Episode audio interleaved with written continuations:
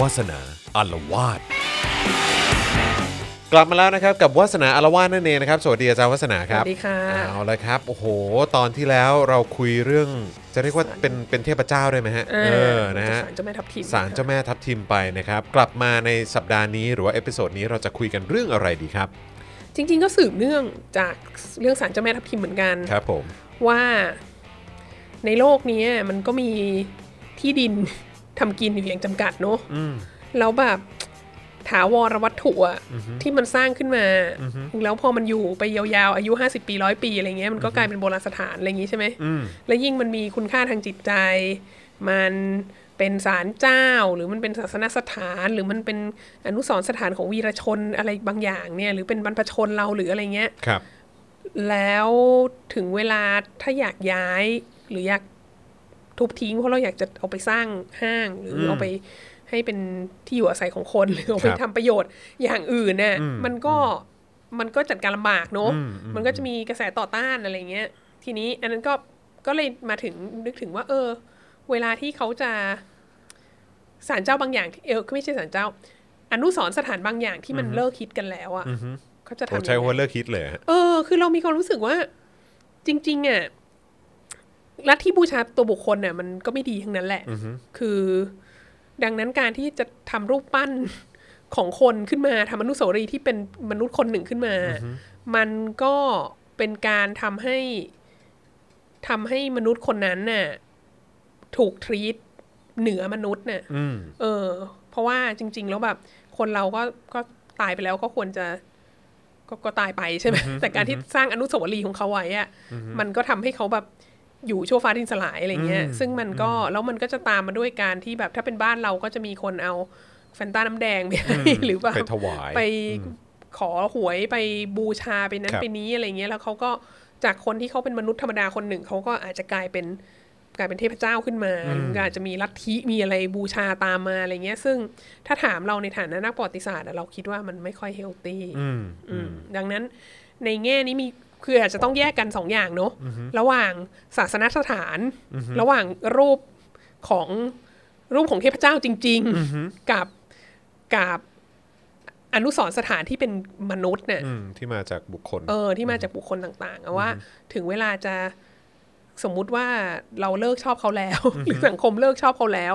เราจะทำยังไงกับ อืม อนุสรณ์สถานพวกนี้อะไรเงี้ยจริง ๆ อย่างพวกวัดหรือพวกศาสนสถานน่ะมันอาจจะจัดการง่ายกว่าด้วยซ้ำนะ ม เพราะว่าถ้าเผื่อว่าเราก็เห็นแบบอย่างในกรีซในสโตนเฮนช์ในอังกฤษอะไรเงี้ยหรือแบบวัดวาอารามอะไรที่มันเป็นวัดร้างไปแล้วอะ่ะ ครับ คือถ้ามันไม่มีชุมชนไปใช้บริการของศาสนสถานอันนั้นแล้วอะ่ะมันมันก็มักจะถูกทิ้งให้รกร้างไป แล้วก็ไม่มีพระอยู่ไม่มีอะไรกันอยู่มันก็กลายเป็นที่รกร้างใช่ไหม ครับ ดังนั้นจริง ๆ แล้วอะ่ะเทพเจ้าอะ่ะอนุสรณ์สถานของเทพเจ้าอะ่ะอาจจะแบบ เคลียร์ง่ายก อาจ ว่า จะเคลียร์ง่ายกว่าด้วยซ้ำเพราะว่ามันไม่มีใครเป็นเจ้าของอะไรเงี้ยยกเว้นถ้าก็ถ้าออกโฉนดให้ใครก็ว่าไปอย่างใช่ไหมเอ่อสิ่งที่อาจจะทำให้อนุสรณ์สถานของเทพเจ้า ถูกทำลายทิ้งได้ยากกว่าหน่อย ก็อาจจะเป็นในบางศาสนาที่มาคู่กับหลุมฝังศพอ่าถ้ามีสุสานเนี่ยทีนี้จะเริ่มลำบากแล้วเพราะว่าญาติเนี่ย อืม ญาติก็จะต้องไปรักษาสุสานอันนั้น อืม ใช่ไหมแต่ก็ในกรุงเทพมหานครเราก็เห็นหลายเคสที่แบบมีล้างประช้าใช่แบบแล้วก็สร้างตึกสร้างอะไรเงี้ย อืม คือท้ายที่สุดแล้วแม้แต่สุสานก็สู้กับกระแสทุนนิยมไม่ได้หรอกเออก็ต้องไปนะฮะหรือว่าในบางกรณีอย่างศาลเจ้าแม่ทับทิมที่เราคุยกันถึงคราวที่แล้วว่า ยังมีคนบูชาอยู่ ยังเป็นศูนย์ร่วมจิตใจของชุมชนอยู่ อย่างนั้น ดังนั้นยังมีคนมาพิทักษ์คุ้มครองไม่อยากให้ทำลายไป แต่ถ้ามันเป็นถ้ามันเป็นศาสนสถานที่แบบร้างแล้วอะ่ะ ไม่มีคนไม่มีชุมชนคอยพิทักษ์แล้วอะ่ะ ก็ก็โดยมากก็ก็ถูกทำลายไปไม่ได้ยากเท่าไหร่ ทีนี้ถ้าเป็นคนเนี่ยเป็นอนุสาวรีย์ของมนุษย์เนี่ยมันก็มีประเด็นที่เราก็อาจจะได้ยินที่มีการเคลื่อนไหว Black Lives Matter อืม ที่อเมริกาใช่ไหมแล้วมันก็มีการมีข้อถกเถียงขึ้นมา ซึ่งวัสนาก็ได้โพสต์เรื่องนี้ใน Facebook แล้วก็มีเสียงมีมีคนมาแลกเปลี่ยนกันอย่างสนุกสนานมากในหน้า Facebook แล้วก็มีความเห็นต่างๆกันอะไรเงี้ย ประเด็นของการที่ในในสหรัฐอเมริกาโดยเฉพาะในทางในมลรัฐทางใต้เนี่ยเอ่อมีอนุสาวรีย์ของในายพลของ วอร์ฮีโร่ war hero ในสงครามกลางเมืองจำนวนมาก แล้วเนื่องจากทางภาคใต้ของสหรัฐอเมริกาเนี่ยในสงครามกลางเมืองเนี่ยเขาเป็นฝ่ายคอนเฟเดเรต อือหือ ซึ่งเขาแพ้สงครามใช่ไหม แล้วก็ผลอย่างหนึ่งจากการแพ้สงครามก็คือนำไปสู่การเลิกทาส อืม เพราะว่าทางฝ่ายเหนือเนี่ยเขาต้องการจะเลิกทาส ครับ คืออันนี้ก็อยากจะต้องพูดกันอีกยาวก็คือว่าประเด็นเรื่องสงครามกลางเมืองเนี่ย คนทางฝ่ายเหนือจะชอบพูดว่าลบกัน เพราะว่าฝ่ายใต้ไม่ยอมเลิกทาส อืม ก็เลยก็เลยลบกัน อืม แต่จากมุมมองของฝ่ายใต้เนี่ยเขาบอกว่าฝ่ายใต้เนี่ยสมัยนั้นนะสมัยที่เกิดสงครามกลางเมืองช่วงช่วงครึ่งหลังของศตวรรษที่ 19เนี่ยเอ่อมันฝ่ายใต้เนี่ยเศรษฐกิจของเขาวางอยู่บนบนรากฐานของการเกษตร อืม แล้วเป็นการเกษตรที่ต้องใช้แรงงานเยอะมากนะฮะอย่างเช่นไร่ยาสูบไร่ฝ้ายอะไรเงี้ยในขณะที่ทางเหนือเนี่ยส่วนใหญ่เป็นอุตสาหกรรม อืม ไปหมดแล้ว แล้วไม่ต้องใช้แรงงานเยอะ แล้วก็ถ้าเราเคยศึกษาแนวคิดมาร์กซิสอะไรต่าง ๆ เนี่ยก็จะรู้ว่าแรงงานอุตสาหกรรมอ่ะมันใช้ทาสไม่ได้ มันต้องใช้แรงงานแบบ wage labor มันต้องใช้แรงงานที่แบบจ่ายค่าแรงที่มันควบคุมที่มันแบบตอกบัตรได้อ่ะ อืม เอออดังนั้นก็คือทางเหนือก็ไม่มีความจำเป็นต้องใช้ทาสแล้ว ในขณะที่เศรษฐกิจของทางใต้เนี่ยถ้าจะต้องจ่ายค่าแรงขึ้นมาเนี่ยมันก็จะทำให้เอ่อเกิดความเสียหายทางเศรษฐกิจกับ กับ มี นาย ผลกระ ทาทสบแน่ จำนวน นอน มากอะไรเงี้ย แล้วทางใต้เนี่ยเขาก็จะบางครั้งเขาก็จะอธิบายว่าสงครามกลางเมืองมันเกิดขึ้น เพราะว่ามลรัฐทางใต้อะต้องการที่จะแยกตัวออกจากสหรัฐอเมริกา คือประเทศเขาชื่อสหรัฐอเมริกาใช่ไหมก็คือมันมีรัฐต่างๆ เข้ามาตกลงร่วมกันว่า โอเคเราจะเราจะอยู่ภายใต้รัฐบาลกลางเดียวกัน แล้วรัฐบาลกลางก็จะจัดการเรื่องเออนโยบายต่างประเทศ จัดการเรื่องเรื่องอะไรที่มันเป็นเรื่องร่วมกันของทุกของทุก ภาพรวม เอ่อภาคภาคภาครวมอ่ะเอ่อในขณะที่รัฐบาลแต่ละรัฐน่ะก็มีกฎหมายของตัวเองด้วย แต่ละรัฐก็ก็เลือกเองได้ว่าจะใช้กฎหมายเอ่อครอบครัวยังไง จะใช้กฎหมายมรดกยังไง จะมีการศึกษาแบบไหนอะไรเงี้ย ก็แล้วแต่ อ่าใช่ทีนี้พวกมลรัฐทางใต้อะเขาก็บอกว่า โอเค ถ้าประธานาธิบดีที่เลือกมาตอนนั้นคือลิงคอล์นน่ะอยากจะเลิกทาสอ่ะ ก็เลิกไป เราก็จะขอถอนตัวออกจากสหรัฐอเมริกา เรามาตั้งเป็นคอนเฟเดเรตอันใหม่เอ่อสำหรับพวกประเทศพวกรัฐต่างๆ ที่ไม่อยากจะเลิกทาสแล้วดังนั้นน่ะบางทีในการสอนเกี่ยวกับประวัติศาสตร์สงครามกลางเมืองเนี่ย ถ้าไปโรงเรียนทางใต้เนี่ยบางทีเขาจะอธิบายว่า สงครามกลางเมืองมันเกิดจากการที่เอ่อมลรัฐทางใต้ต้องการจะแยกตัวออกมาจาก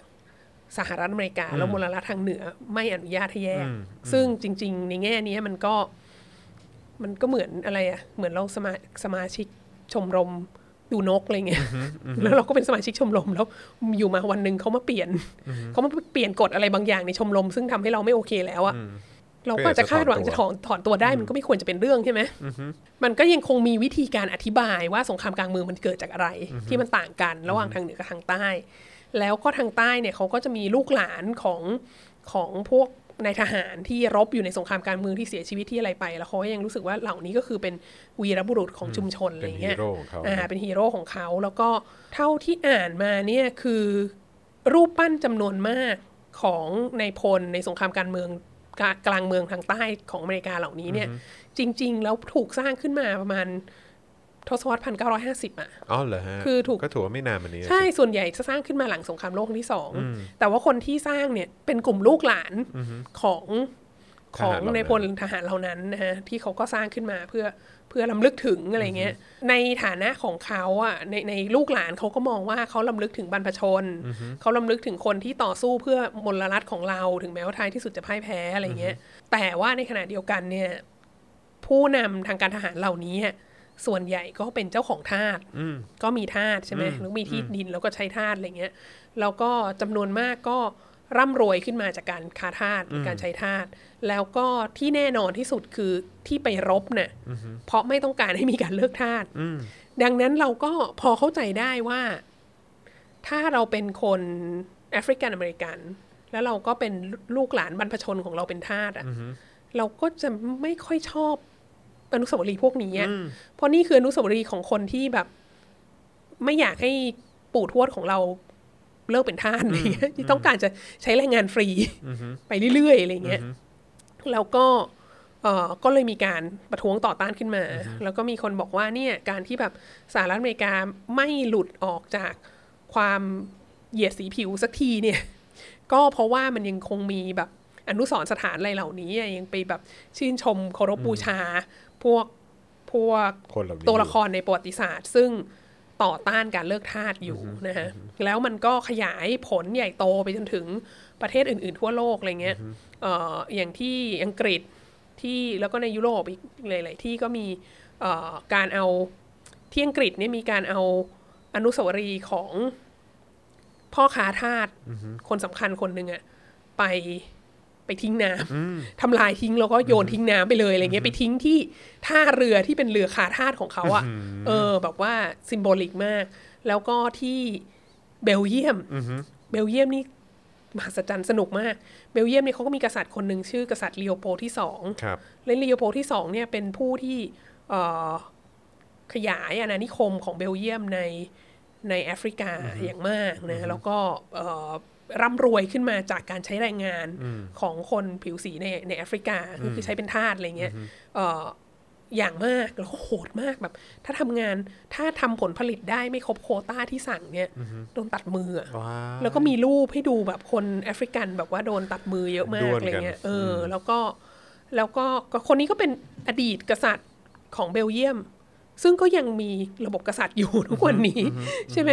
แล้วก็ท้ายที่สุดอ่ะก็ อนุสาวรีย์นี้ก็ก็ถูกกลุ่มคนที่มาประท้วง Black Lives Matter เนี่ยเอ่อไปทำลายเอาแบบดึงลงมาแล้วก็เอาพ่นสีแดงแล้วก็เขียนกับฟรีตี้อะไรเงี้ยอย่างเละเทะแล้วเข้าใจว่าเคสนั้นเนี่ยก็จัดการด้วยการรัฐบาลจัดการด้วยการเอาไปซ่อมแล้วก็เอาไปเก็บไว้ในพิพิธภัณฑ์ ก็คือยังเก็บไว้แต่ว่าไม่ไม่ให้ประชาชน ไม่ได้ ทั่ว เอา ไป ออก เห็น สู่ที่สาธา อ่าร ณะ คือเราขึ้นรถเมย์ไปโรงเรียนตอนเช้าเราไม่ ยั จำ งไงก็ เป็นต้องเห็น ไม่เห็น สิ่งนี้ อืม ถ้าเราอยากเห็นเราต้องเข้าไปดูในพิพิธภัณฑ์แล้วในพิพิธภัณฑ์ก็จะเขียนอธิบายไว้ด้วยว่าคนนี้เนี่ย แบบเลวร้ายกว่าคนแอฟริกันมากอย่างนั้นงี้งี้อะไรเงี้ยก็เป็นวิธีการจัดการแบบหนึ่งเออแล้วก็ที่ที่อเมริกาบางที่ก็จะมีเขาเขาก็มีวิธีการแก้จัดการกับเรื่องเนี้ยหลายแบบนะที่เรารู้สึกว่าเออมันน่าสนใจมาก ก็มีบางคนที่บอกว่า ก็ทำลายทิ้งไปเลย อืม ไม่มีความจำเป็นอะไรที่จะต้องมามาถกเถียงกันว่า จะต้องเก็บไว้ทำไมอะไรเงี้ยเอ่อจริง ๆ แล้วอันนี้ไม่ใช่ครั้งแรกที่เกิดเหตุการณ์อย่างนี้นะ ก่อนหน้านี้เอ่อหลายปีเหมือนกันมันมีประเด็นเรื่องคนชื่อเซซิลโรสเซซิลโรสเนี่ยเป็นเป็นนักการเมือง เป็นนายทุน เป็นคนที่ร่ำรวยมาจากระบบอาณานิคมของอังกฤษอย่างมากอะ่ะแล้วก็เขาเป็นที่มาของโรสสกอล r s ชิพอ่ะเออ แล้วก็ ก็จะมีรูปปั้นของเขาอยู่ตามมหาวิทยาลัยสำคัญสำคัญหลายแห่ง โดยเฉพาะในในแอฟริกานะแล้วก็เกิดการประท้วงขึ้นมา แล้วก็ในแอฟริกาหลายแห่งในในช่วงคิดว่าสี่ห้าปีที่แล้วอ่ะก็จะก็จะมี movement ที่ต้องการจะเอารูปของเซซิลโรสออกไปจากจากมหาวิทยาลัย เพราะว่ามัน เพราะว่าเขาเขามีส่วนในการค้าทาสเขาละเมิดสิทธิมนุษยชนเขาเป็นคนแบบเขาเป็นนักล่านานิคมอะไรเงี้ยเขาแบบทำร้ายคนผิวสีในสหรัฐในแอฟริกา แอฟริกา อย่างมากนะก็ก็มี movement ที่จะที่จะเอาเอา รูปปั้น รูปปั้นของเขาลง ท้ายที่สุดก็เอาลงเกือบหมดทุกที่นะเหลืออยู่ที่เดียวที่ไม่เอาลงที่เท่าที่รู้นะฮะ ที่ไหนฮะ อ๋อ อันนี้จริงๆแล้วอันนี้มันเกิดขึ้นช่วงใกล้ๆกับที่เราเรียนด้วยนะ ซึ่งก็มากกว่า 5 ปีที่แล้วแต่ว่าอีฉันเวลาผ่านไปนานแล้ว ที่ออกซฟอร์ด อ่ะที่ออกซฟอร์ดเหรอ ใช่ เพราะว่าที่ออกซฟอร์ดเนี่ยมูลนิธิของคุณเซซิลโรสเนี่ย อยู่ที่นั่นนะฮะ อยู่ที่นั่นแล้วแบบบริจาคเงินจำนวนมากให้มหาวิทยาลัย แล้วมูลนิธิก็บอกว่าจะเอารูปลงก็ได้นะ แต่ฉันจะเลิกให้เงิน มหาลัยก็เลยแบบโอเค ไม่เป็นไร เอาไว้ ฉันเอาเงิน ก็ได้ ดีกว่า เออ ก็เป็นวิธีการจัดการต่างๆนะฮะแล้วก็ที่ที่ออกซฟอร์ดก็คือโอเค ยังมียังมีรูปปั้นของเซซิลโรสอยู่ ยังมีโรสเฮาส์ที่เป็นแบบว่าเป็นมูลนิธิของเขาอยู่เอ่อแต่ว่าก็มีการอธิบายเรื่องแบบความเป็นเจ้าอาณานิคม แล้วก็แบบเรื่องราวเลวร้ายที่เขาทำอะไรอย่างเงี้ย มีการให้ทุนในการวิจัยอะไรก็ว่าไปนั่นก็เป็นวิธีการจัดการอย่างหนึ่งแต่ก็อย่างที่บอกก็มีหลายคนที่บอกว่า ก็ทำไมอ่ะก็มันมันไม่ดีแล้วอ่ะก็ทิ้งไปเลย ก็ได้ ซึ่งจริง ๆ เรามองการทำลายอนุสรณ์สถานของมันของคนน่ะในเคสอื่น ๆ อีกอันหนึ่งที่นึกถึงอันแรกเลยคือ การพัง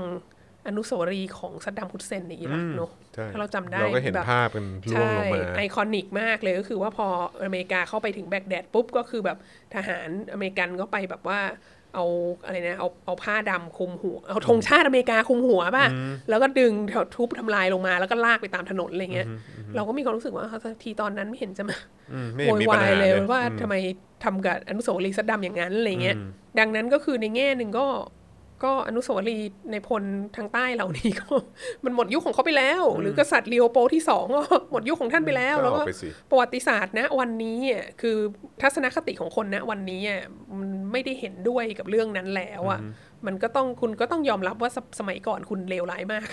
แต่ตอนที่ตอนที่คุณยังมีชีวิตอยู่เนี่ยแบบมันเหมือนมันยังตามไม่ทันนะ เอ่อทัศนคติของสังคมเนี่ยมันยังตามคุณไม่ทันก็คุณก็มาถึงยุคนี้คุณก็ต้องโดนพังไปใช่ไหม อืม เอ่ออันนี้ก็เป็นวิธีการคิดแบบหนึ่ง อืมอืม แต่ว่ามันก็มีข้อถกเถียงอันอื่นอยู่นะ อย่างเช่น โดยโดยส่วนตัวเราอะมีความรู้สึกว่าการจัดการของเบลเยียมอะน่าจะ make sense อืม ก็คือเอาไปเก็บไว้ใน พิพิธภัณฑ์ ถ้าใครอยากรู้ก็ไปดู เป็นยังไง เพราะเราคิดว่ามันก็อันตรายที่เราจะลืมว่าครั้งหนึ่งอ่ะ เคยมีคนทำ เคยมีคนบูชาคนเหล่านี้อะ อืม ดังนั้นถ้าเราจะทำให้มันไม่เหลือซากเลย แล้วเราก็ลืมไปเลยเนี่ยเออมันก็อาจจะนำไปสู่อย่างอื่นอีก อืม แล้วจริงๆเราก็ตั้งคำถามด้วยว่า บางคนก็เสนอวิธีการแก้ไขมาว่าแบบ ก็ทำอนุสาวรีย์ทาสผิวดำไว้ข้างๆกันสิอะไร อื เงี้ย ม มันก็เป็นวิธีหนึ่งแต่มันก็กลายเป็นว่าอนุสาวรีย์ก็เพิ่มขึ้นอีกอะไรเงี้ย คือแบบเราก็จะต้องมีอนุสาวรีย์เยอะขึ้นเรื่อยๆ มีอนุสาวรีย์แก้ของทุกอันเลยเหรออะไรเงี้ย ก็ก็เป็นก็เป็นปัญหาเหมือนกันเอ่อทีนี้มันมีวิธีการจัดการกับอนุสาวรีย์พวกนี้ยังไงอีก อืม ที่สนุกมากอีกอันหนึ่งคือที่ไต้หวัน ไต้หวันเนี่ยเอ่อคนที่มาสถาปนารัฐบาลพัฒถิ่นในบนเกาะฟอร์โมซา แล้วเป็นสาสาธารณรัฐไต้หวันคนแรกก็คือจอมพลเจียงไคเชกใช่ไหม ครับ แล้วเขาก็ปกครองเป็นเผด็จการมาจนเขาเสียชีวิตในปี 1975 แล้วลูกชายเขาเป็นเผด็จการต่อมา จนนั่นแหละ จนปลายทศวรรษ 1980 อะไรเงี้ย ทีนี้พอตอนหลังอ่ะพอดิไต้หวันดิมอคไทส์แล้ว มีพรรคการเมืองฝ่ายค้านขึ้นมา แล้วก็พรรคการเมืองฝ่ายฝ่ายค้านเนี่ยเริ่มได้รับเลือกตั้งเป็นประธานาธิบดีเอ่อซึ่งประธานาธิบดีคนปัจจุบันเนี่ยไส้ยิงเหมือนก็คือเป็นมาจากพรรคฝ่ายค้านพรรคพรรคดีพีพีเนี่ย คือตั้งแต่ที่พรรคดีพีพีเริ่มมีประธานาธิบดีขึ้นมาเนี่ยเขาก็เริ่มที่จะเรียกร้องว่าแบบอยากจะเอารูปปั้นเจยงเคเชกอะออกไปจากสถานที่ราชการบ้าง เพราะมันเยอะมาก มันเยอะมาก เยอะเกิน จริงๆ ไป เยอะเยอะมาก คือ เออ แบบถ้าเทียบกันน่ะอนุสาวรีย์เจียงไคเชกที่ไต้หวันน่ะก็คงจะมีเยอะพอๆกับแบบอนุสาวรีย์รัชกาลที่ 5 ในประเทศเราหรือแบบเออรู้ไหมเบอร์สองหลังจากรัชกาลที่ 5 คนที่มีอนุสาวรีย์มากที่สุดในประเทศนี้ เอ่อของรัชกาลที่6อะฮะ no เออไม่ใช่เหรอฮะ เสด็จเตี่ยกรมหลวงชุมพรเขตอุดม เอา ศัก จริง ดิ์ เหรอฮะ มี อ๋อ เพราะอะไรก็ไม่รู้แต่ว่า คือจริงๆมีมีคนทำวิจัยเรื่องนี้แหละ ครับ แต่ว่า ครับ จะมีตัวละครที่แบบ โอ้โห ฮิตทำอนุสาวรีย์กันมากเหลือเกินอะไรเงี้ยแต่ว่าในเคสของไต้หวันเนี่ย มันเป็นอนุสาวรีย์เจียงไคเชกเยอะมาก อยู่แบบทุกสถานที่ราชการต้องมีหนึ่งอัน หรือแบบแทบจะทุกสถานีตำรวจต้องมีหนึ่งอันอะไรเงี้ยแบบเอ่อหน่วยทหารทุกหน่วยต้องมีหนึ่งอันอะไรเงี้ย ครับ แล้วก็อ่ะทำไงดีเราดิมอคราไทส์แล้วอะไรเงี้ยแล้วก็มีคนจำนวนมากที่ที่ไม่ชอบเจยงไคเชกเพราะว่าเจยงไคเชกก็ ก็เป็ เป็น น เผด็จ ผู้ การ ที่ นะเนอะ เป็นเผด็จการแล้วก็เป็นผู้ที่เริ่มต้นไอสิ่งที่เรียกว่า white terror หรือความน่าสะพรึงกลัวสีขาว ที่แบบกวาดล้างผู้ต่อต้านกวาดล้างฝ่ายค้านกวาดล้างคนที่สงสัยว่าเป็นคอมมิวนิสต์อะไรเงี้ยอย่างหนักมากนะแล้วก็มีมีคนที่แบบถูกอุ้มหายอะไรเงี้ยแล้วก็ถูกถูกจับไปแล้วก็ถูกวิสามันฆาตกรรมอะไรต่างๆเนี่ยเยอะมาก ดังนั้นก็มีคนไม่ไม่ชอบเขาเยอะนะแล้วมันก็จะเกิดปัญหาอยู่เรื่อยอะว่าแบบเอ่อในยุคหลังเนี่ยก็จะมีคนแอบเข้าไป แล้วก็ตัดหัวรูปปั้น หรือไม่งั้นก็เอาเอาสีแดงไปแบบไปสาดใส่อะไรเงี้ยให้แบบเป็นจริงเคเช็คเปื้อนเลือดอะไรเงี้ยเอ่ออยู่บ่อยๆ แล้วมันก็จะมีปัญหามันก็ต้องแบบ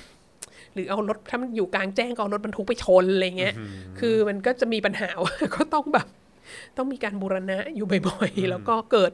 มันก็เกิดถ้าถ้าจับคนทำได้คนทำก็ต้องโดนปรับหรือติดคุกเอา whatever ขึ้นลงขึ้นศาลใหญ่โตไปอีกเนี่ย เอ่อแล้วก็ในฐานะที่ประเทศก็เข้าสู่ความเป็นประชาธิปไตยแล้วอะ่ะก็ ก็อาจจะไม่อยากมีภาพของจอมเผด็จการอยู่ทุกที่ใช่ไหมเขาก็แก้ไขปัญหาด้วยวิธีน่าสนใจมากก็คือว่า เริ่มมีการเอารูปปั้นจิงไคเชกอะไปรวมกันไว้ที่สวนสาธารณะแห่งหนึ่ง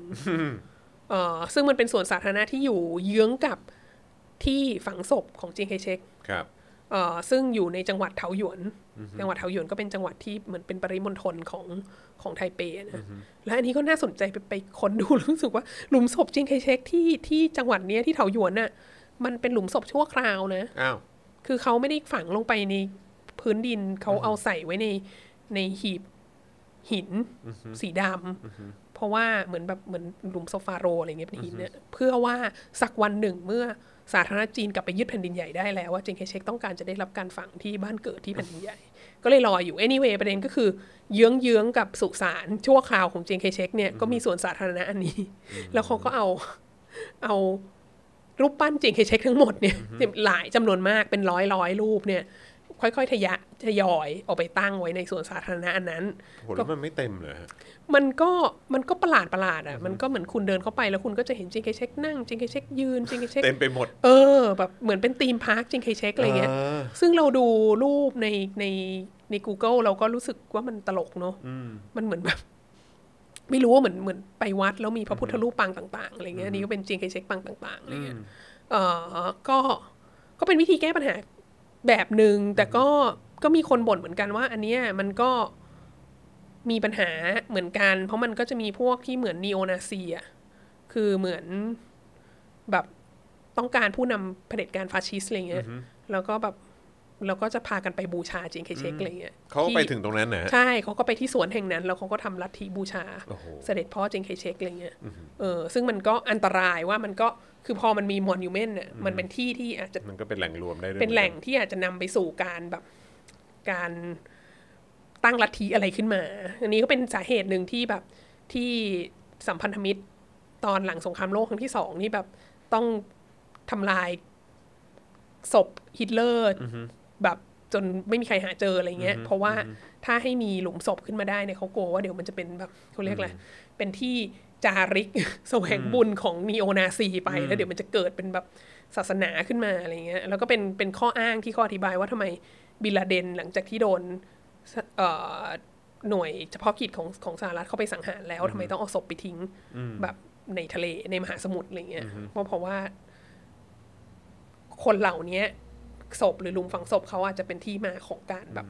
อารมณ์แบบ ของการกลับมา เชิสัญษณ์ ของกลุ่มแบบหัวรุนแรงต่างๆอะไรเงี้ยก็ก็มีก็มีคนตั้งข้อสังเกตเหมือนกันว่าเออที่ทำกับกับรูปปั้นจิงเคเชกก็อาจจะไม่ค่อย เวิร์ ก็อาจจะมีปัญหาเหมือนกันก็ต้องควบคุมอีกแบบหนึ่งอะไรเงี้ยเอ่อเดี๋ยวเรามีแบบไหนบ้างนะ เรามีแบบทำลายทิ้งไปเลย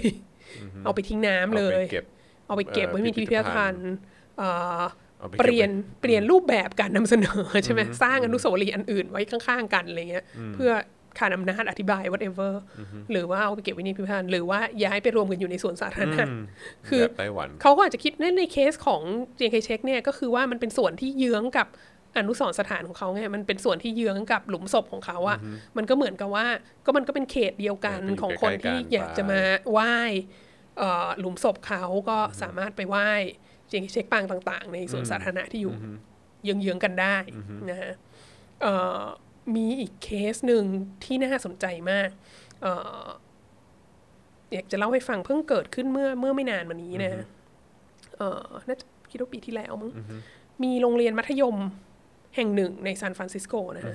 ชื่อจอร์จวอชิงตันไฮสคูล ครับ แล้วจอร์จวอชิงตันไฮสคูลเนี่ยก็มีจิตรกรรมฝาผนังนะฮะ ที่ทำโดยคนที่ศิลปินที่ชื่อเด่งมีชื่อเสียงมากนะ เป็นศิลปินชาวเออเขาเรียกอะไรเป็นศิลปินผู้อพยพอะอพยอพยพจากรัสเซียมาอยู่สหรัฐอเมริกานะฮะ ชื่อวิกเตอร์อโนทอฟนะแล้วเขาก็ทำภาพจิตรกรรมฝาผนังที่โรงเรียนแห่งที่หอประชุมของโรงเรียนแห่งเนี้ย ชื่อ The Life of Washington ทีนี้ มันก็เกิดเหตุว่าในช่วงไม่นานมาเนี้ยก็มีกลุ่มนักเรียนสิทธิ์เก่า แล้วก็พ่อแม่ผู้ปกครองเออที่เป็นคนผิวสี คือหลักๆสำคัญสำคัญคือคนแอฟริกันอเมริกัน กับคนที่มีเชื้อสายของเนทีฟอเมริกันที่เป็นอินเดียแดงเนี่ย มาชี้ให้ดูว่า โอ้โห ไอจิตรกรรมฝาผนังอันเนี้ย มันมีรูปที่แบบแย่มากเลย คือมันมีรูปของอินเดียแดงอะถูกฆ่าตายโดยกองทัพของจอร์จวอชิงตัน แล้วก็เป็นรูปแบบอินเดียแดงนอนแบบจมกองเลือดอยู่อะไรเงี้ย แล้วก็อีกอีกส่วนหนึ่งของจิตรกรรมฝาผนังนี้ก็มีรูปทาส ทาสของจอร์จวอชิงตันน่ะแบบกำลังทำงานอยู่กำลังถูกแบบใช้งานหนักอยู่อะไรเงี้ยแล้วพวกคนแอฟริกันอเมริกันนักที่เป็นนักเรียนที่เป็นพ่อแม่ผู้ปกครองอะไรเงี้ยเขาก็บอกว่า อันนี้ไม่ถูกต้องอันนี้อันนี้ควรจะทาสีทับทิ้งไปเลย เพราะว่าเนี่ยมันเรสซิสมากเลยนะ มันแบบฉันก็ไม่พอใจที่ฉันแบบมันนั่งอยู่ในห้องประชุมนี้ทุกบ่อย ทุกบ่อย แล้วก็เห็นแบบ มีรูปนี้อยู่ มีรูปแบบคนแอฟริกันอเมริกันเป็นทาสแล้วก็มีรูปเอ่อคนอินเดียแดงโดนฆ่าตายอะไรเงี้ยแล้วก็เออฉันไม่ชอบ ฉันต้องการจะให้มันถูกลบทิ้งอะไรเงี้ยแล้วก็ก็ประชุมพ่อแม่ผู้ปกครองและคนในคนในละแวกนั้นเนี่ย เพราะว่าของอเมริกาเนี่ยเขาเขาเสียภาษีที่ที่เอาไปบำรุงโรงเรียนเนี่ยเขาเสียตามท้องที่ใช่ไหมดังนั้นเวลาที่โรงเรียนจะทำอะไรอ่ะก็ต้องหารือกับชุมชนรอบข้างด้วย แล้วก็เขาก็ลงคะแนนเสียงกันเขาก็โหวตกัน ปรากฏว่าโหวตครั้งแรกอ่ะ เสียงส่วนใหญ่แบบเยอะมากท่วมท้นก็คือบอกให้ทาสีทับไปซะ แล้วทีนี้มันก็มีเสียงของคนที่แบบคนจำนวนมากมา ขอร้องว่าอย่า อย่าทาสีทับเลยอันนี้มันเป็นสิ่งสำคัญ แล้วก็คนที่เข้าชื่อกันลงมาขอร้องไม่ให้ทาสีทับเนี่ยก็เป็นแบบนักวิชาการที่แบบ เป็นนักวิชาการเป็นศิลปินที่หัวก้าวหน้า เยอะมากอะไรเงี้ยหนึ่งในนั้นก็คือจูดิตบัตเลอร์ด้วยอะไรเงี้ยก็แบบว่ามาบอกว่าอย่าอย่าทาสีทับเลยอย่าทาสีทับเลยอะไรเงี้ย เก็บไว้เถอะ เก็บไว้เถอะอะไรเงี้ย ก็ในแง่หนึ่งมันก็คือ มันก็คือประวัติศาสตร์ แต่ว่าที่น่าสนใจก็คือ คนหนึ่งที่เป็นปากเป็นเสียงมากอะ่ะเขาเป็นศิลปินคนผิวดำที่เอ่อที่แบบต่อต้านการเหยียดสีผิวแบบ radical อะ่ะแล้วภาพเขียนของเขาอะไรเงี้ยก็จะเป็นภาพเขียนที่แบบว่าต่อต้านการเหยียดเหยียดสีผิวอย่างหนักมากอะ่ะเอ่อแล้วเขาอะก็เป็นหัวเรี่ยวหัวแรงในการ มารณรงค์ว่าอย่าทาสีทับไอ้ไอ้จิตรกรรมฝาผนังอันนี้ กลายเป็นตรงกันข้ามซะงั้นน่ะ เออทำไมมันถึงเป็นอย่างนั้น แล้วก็ปรากฏว่าเขาก็อธิบายให้ฟังนะเขาอธิบายให้ฟังว่า กลับไปศึกษาว่าที่มาที่ไปของอีกวิกเตอร์ที่เป็นศิลปินที่วาดภาพเนี้ยเขาคือใครหนึ่งเขาเป็นผู้อพยพเขาไม่ได้เกิดในอเมริกาเขาอพยพมาจากรัสเซีย แล้วเขางานของเขาอะก็แบบส่วนใหญ่ก็คือจะเรียกร้องโซเชียลจัสติสความเป็นธรรมในสังคมมาก แล้วก็มีความเป็นซ้ายๆเป็นโซเชียลิสต์ด้วยซ้ำอะไรเงี้ย แล้วการที่เขารับมาวาดจิตรกรรมฝาผนังให้โรงเรียนเนี้ย ซึ่งมันชื่อจอร์จวอชิงตันไฮสคูลอ่ะ แล้วก็ให้เขียนในหัวข้อ The Life of Washington น่ะคือ คือให้มาเขียนจิตจิตรกรรมฝาผนัง อวยพระเกียรติให้จอร์จวอชิงตันนะนึกออกไหมแล้วเขาก็อันนี้ก็มหัศจรรย์มาก เขา ก็ ก็ แบบ เหมือนวางสนุกไว้ปะ ใช่เขาวางสนุกนี่คือการวางสนุกของเขา ใช่ คือ ใช่ เขาก็จะบอกว่าจอร์จวอชิงตันที่เธอแบบโอ้โหเชิดชู เชิดชู กันมากเนี่ยที่แบบสุดยอดมากเนี่ยเขาก็มีท่านะเขาก็ค้าท่าส แล้วก็ยัง แล้วเขาก็มี ค้า บทบาทสำคัญในการกวาดล้างอินเดียแดง แล้วก็ ชนพื้นเมือง ปล้นเอาที่ดินเอาอะไรทุกอย่างจากคนพื้นเมืองไปอ่ะนี่คือสิ่งที่เขาทำอ่ะเราก็คือเราก็แอบซ่อนอยู่ในอยู่ใน แฝงไว้ในนั้น ในมิวโรอันนี้อะคือแบบในขณะที่คนเอ่อนักเรียนผิวขาว พ่อแม่ผู้ปกครองผิวขาวโดยทั่วไปเขามานั่งก็แบบว่าก็อ่ะอันนี้อันนี้จอร์จวอชิงตันไปลบตรงนี้จอร์จวอชิงตันประกาศเอกราชอันนี้นี่นี่นี่คือเป็นก็เป็นซีนที่เราคุ้นเคยไงว่าจอร์จวอชิงตันทำคุณูปการอะไรบ้างอะไรเงี้ยแต่ว่าแต่ว่าพอเป็นนักเรียนผิวสีเข้ามา เขาก็จะสังเกตเห็นว่า เฮ้ย มันมีแบบจอร์จวอชิงตันเป็นเจ้าของทาสด้วยเฮ้ยมันมีจอร์จวอชิงตันเป็น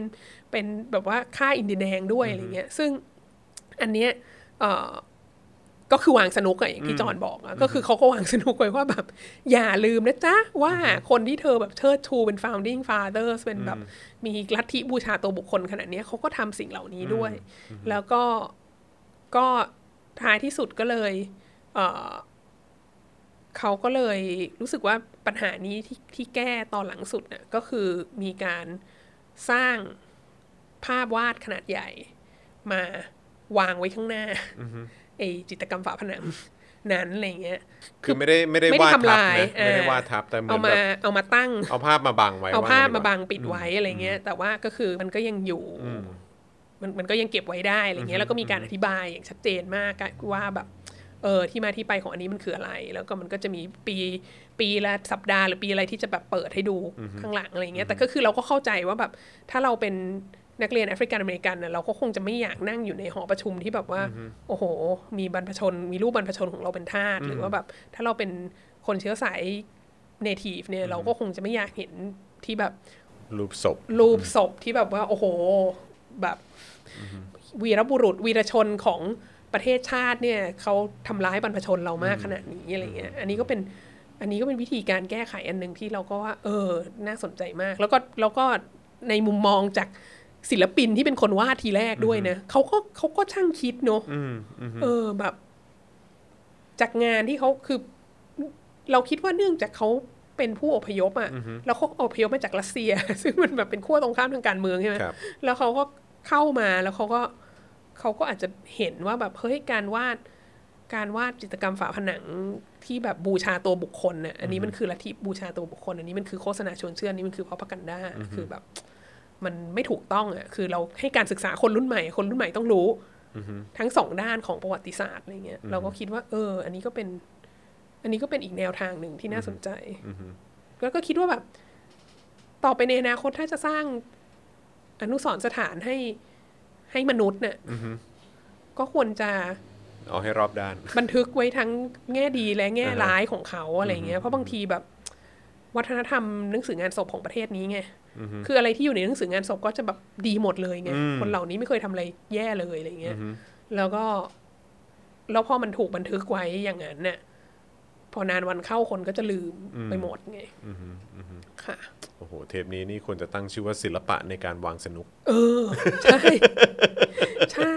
ฟังสนุกไว้เด็ดมากเลยอะเรื่องนี้ ใช่ ประทับใจมาก เจ๋งมากเจ๋งมาก แล้วก็แล้วก็เห็นด้วยกับอาจารย์วัฒนานะก็คือว่าเออจริง ๆ แล้วแบบ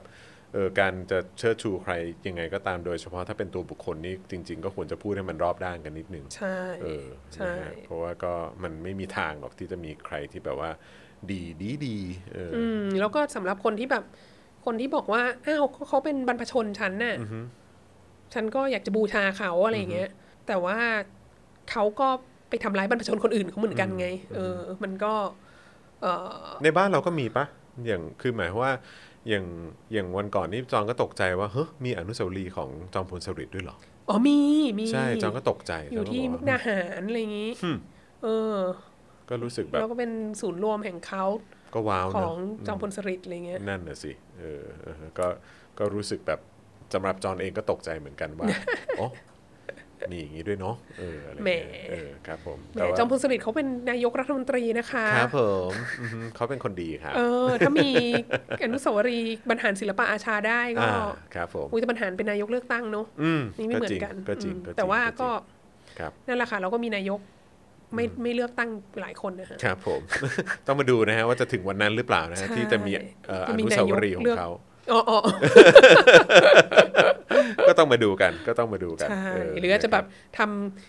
เออ รูปจิตรกรรมฝาผนังแล้วก็ อ่า เชิญคุณไข่แมวมาวาด ครับผมเออถ้าเป็นอย่างนั้นนี่จะอลังการงานสร้าง ใช่ มากๆ น่าจะ ครับ วางสนุกได้เยอะเหมือนกัน อ่าครับผมนะฮะอ่ะวันนี้คิดชื่อออกแล้วสำหรับตอนนี้ นะ ฮะศิลปะในการวางสนุกนั่นเองนะครับนะฮะใครอยากจะเอาเรื่องนี้ไปแชร์ไปบอกต่อเนี่ยผมว่ามันเป็นเรื่องที่น่าสนใจมากๆ แล้วก็นอกจากจะมองกับสิ่งที่มันเกิดขึ้นทั้งใน